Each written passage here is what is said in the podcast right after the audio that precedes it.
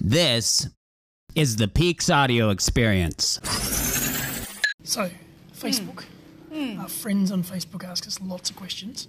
They do. And one question that happens probably, I reckon, every week. It's the same. It's a similar question every week. It's around intermittent fasting hmm. and the benefits of intermittent fasting, and I guess importantly, why why should we do it? And a lot of people ask how to do it. It, it sounds like quite simple, but there is a bit of a technique. It's important to understand how to do fasting properly. Um, so let's walk through. First of all, maybe a little bit about fasting. So you explain some of the concepts.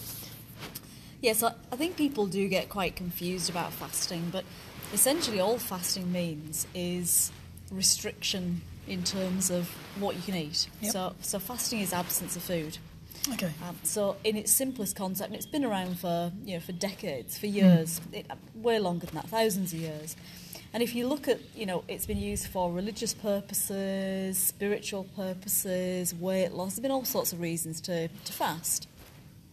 And fasting is absence of food for any period of time. Okay. You know, an hour, a, a, a, you know, a day, a week, a month, and people do different types of fasts. So, before we get into the types, let's just have a quick look at the benefits because it's got some really amazing and, and quite unique benefits. Okay. Interesting.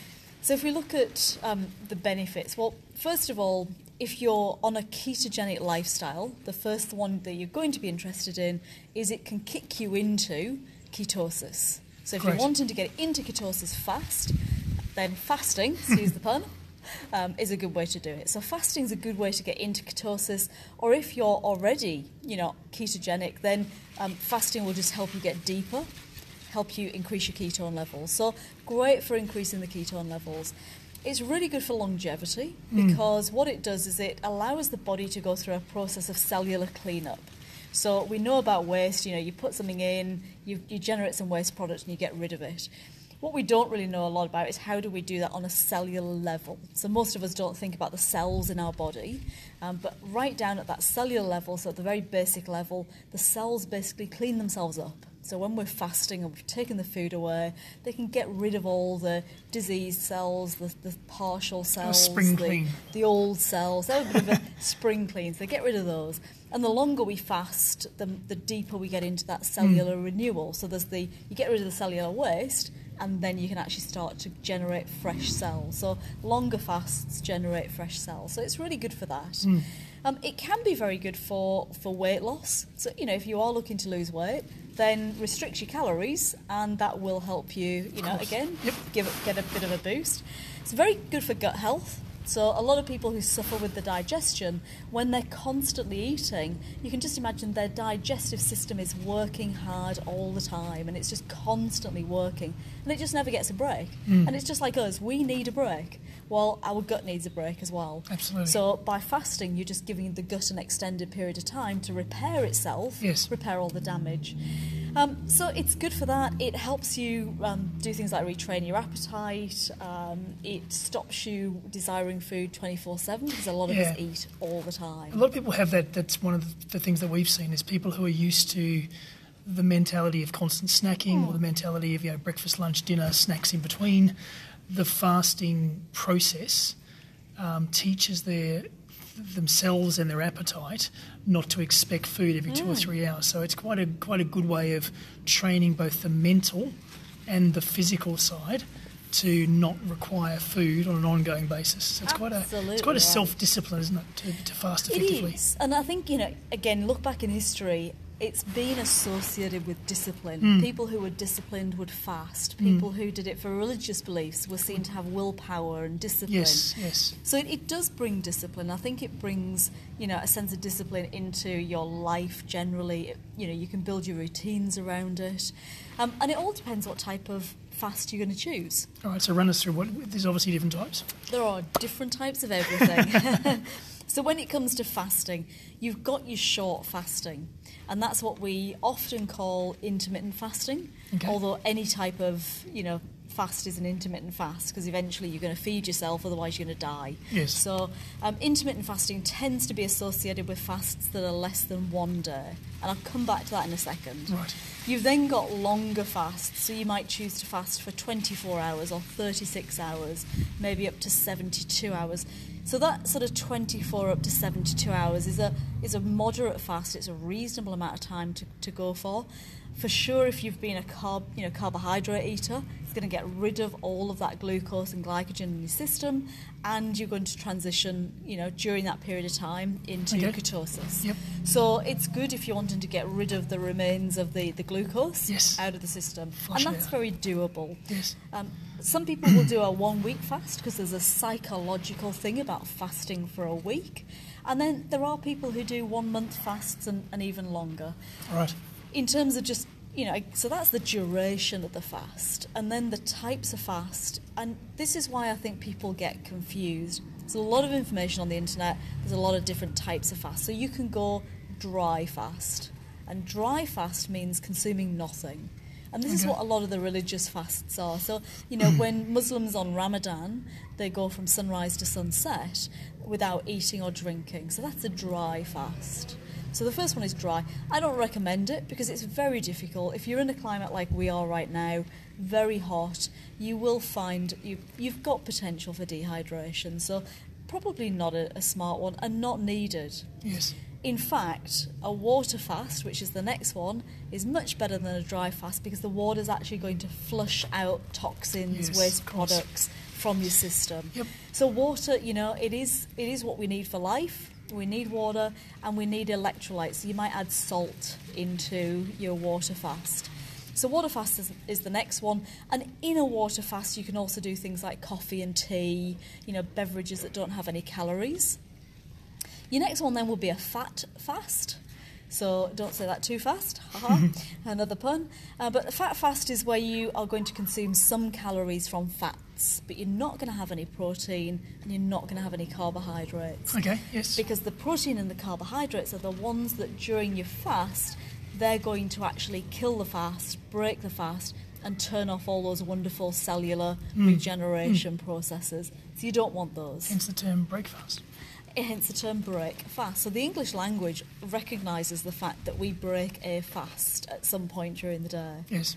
Uh, we, a lot of people associate it with an early morning meal, but it is literally just breaking the night fast. So the fat fast, um, things like oils and fats, butters, um, possibly some nuts, you know, they're all okay, but limiting the quantity so you're not consuming too many calories. And some people find them easier because you're actually, you know, you're taking in something, Something, yeah. rather than having nothing. And so it will help you deal with the hunger pangs and that type of thing. And then the last type is one that's become popular um, more recently, which is more of a calorie deficit. So, for example, the 5 2 diet or alternate day fasting is where you have, so take the 5 2, five days where you eat normally, and two days in a week where you restrict your calories down to 500. Right. So in those two, in that case, you know, you are basically eating normally for five days a week, but you're going on a, a very restricted diet. Yes. So you can eat anything. So lots of different types of fast. Most popular by far, easiest by far, and the one that fits really nicely into the ketogenic lifestyle is the extended overnight fast. So on this one, you might go from, say, last meal of the day, dinner, fast all the way through to perhaps lunchtime the next day. And what you're doing there is you're you're just simply pushing back Yes. the time that you break your fast. So instead of six, seven, eight, you push that back perhaps to 11, mm. 12, 1 o'clock. In terms of weight loss, in terms of getting some of the cellular benefits, in terms of energy, all of those things, you can get a lot of benefit every single day by doing an extended overnight fast and then having a timed eating window of perhaps eight hours. Okay. And then depending on whether it's a, a water fast or a dry fast, it depends on what you might consume in that period of time between waking up and breaking the fast. That's it. Yeah. So if you're just on a water only, then you'll only consume water right through till you break your fast. Yes. If you're having fats, you might have something like a bulletproof coffee. Right. Yep, so that would fit in. Um, you know, so yeah, it depends very much. You might have a coffee or a tea on the water fast as well. Yes. So just looking at what your objective is Yes. and what is comfortable for you. Because if, if you're feeling massive hunger pangs, then it's not really working for you. Yeah.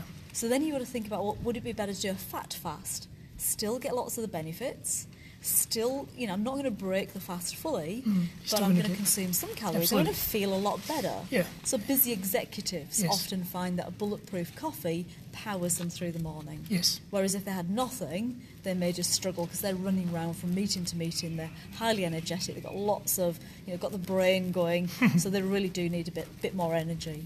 So I've understood the types of fast and I've chosen my fast um, and I'm going to sort of execute the fast. What are some tips before I begin?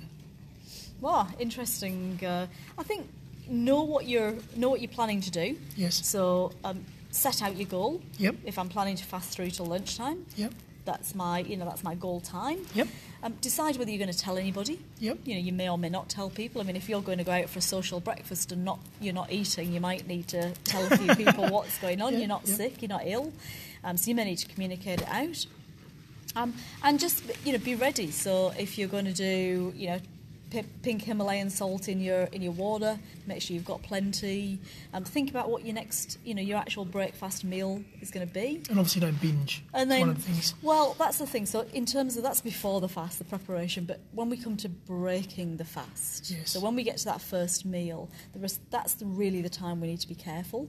So, having gone for that period of time and probably built up a good level of hunger, you want to be gentle with breaking the fast. So, don't go all in with a three course meal because that's probably going to hurt. And you're going to come out the other side, you're going to feel uncomfortable, and you're probably going to want to sleep. And You've you'll lost all the benefits. undoing all that work. um, you probably don't want high carbohydrates. No. So just think about a gentle start, maybe some bone broth, Mm. um, something small. You can always have, you know, a second portion afterwards, Yes. But break that fast gently. Cool. All right. So we love fasting and we certainly support it, but there is some groups that shouldn't fast, and we need to be aware of if we're in that particular population to either get some medical advice or be mindful it may not be the right thing to do. Who shouldn't? Everybody should fast. Everyone should. Who shouldn't? no, um, no it, it's as you said, it's, it's true, Mike, that, that there are some people who fasting may not be suitable for. And the ones that we always think about would be, you know, pregnant pregnant mums, um, because they're growing a baby. Um, same with lactating mums or anybody breastfeeding. Again, they need the nutrients for, for the child.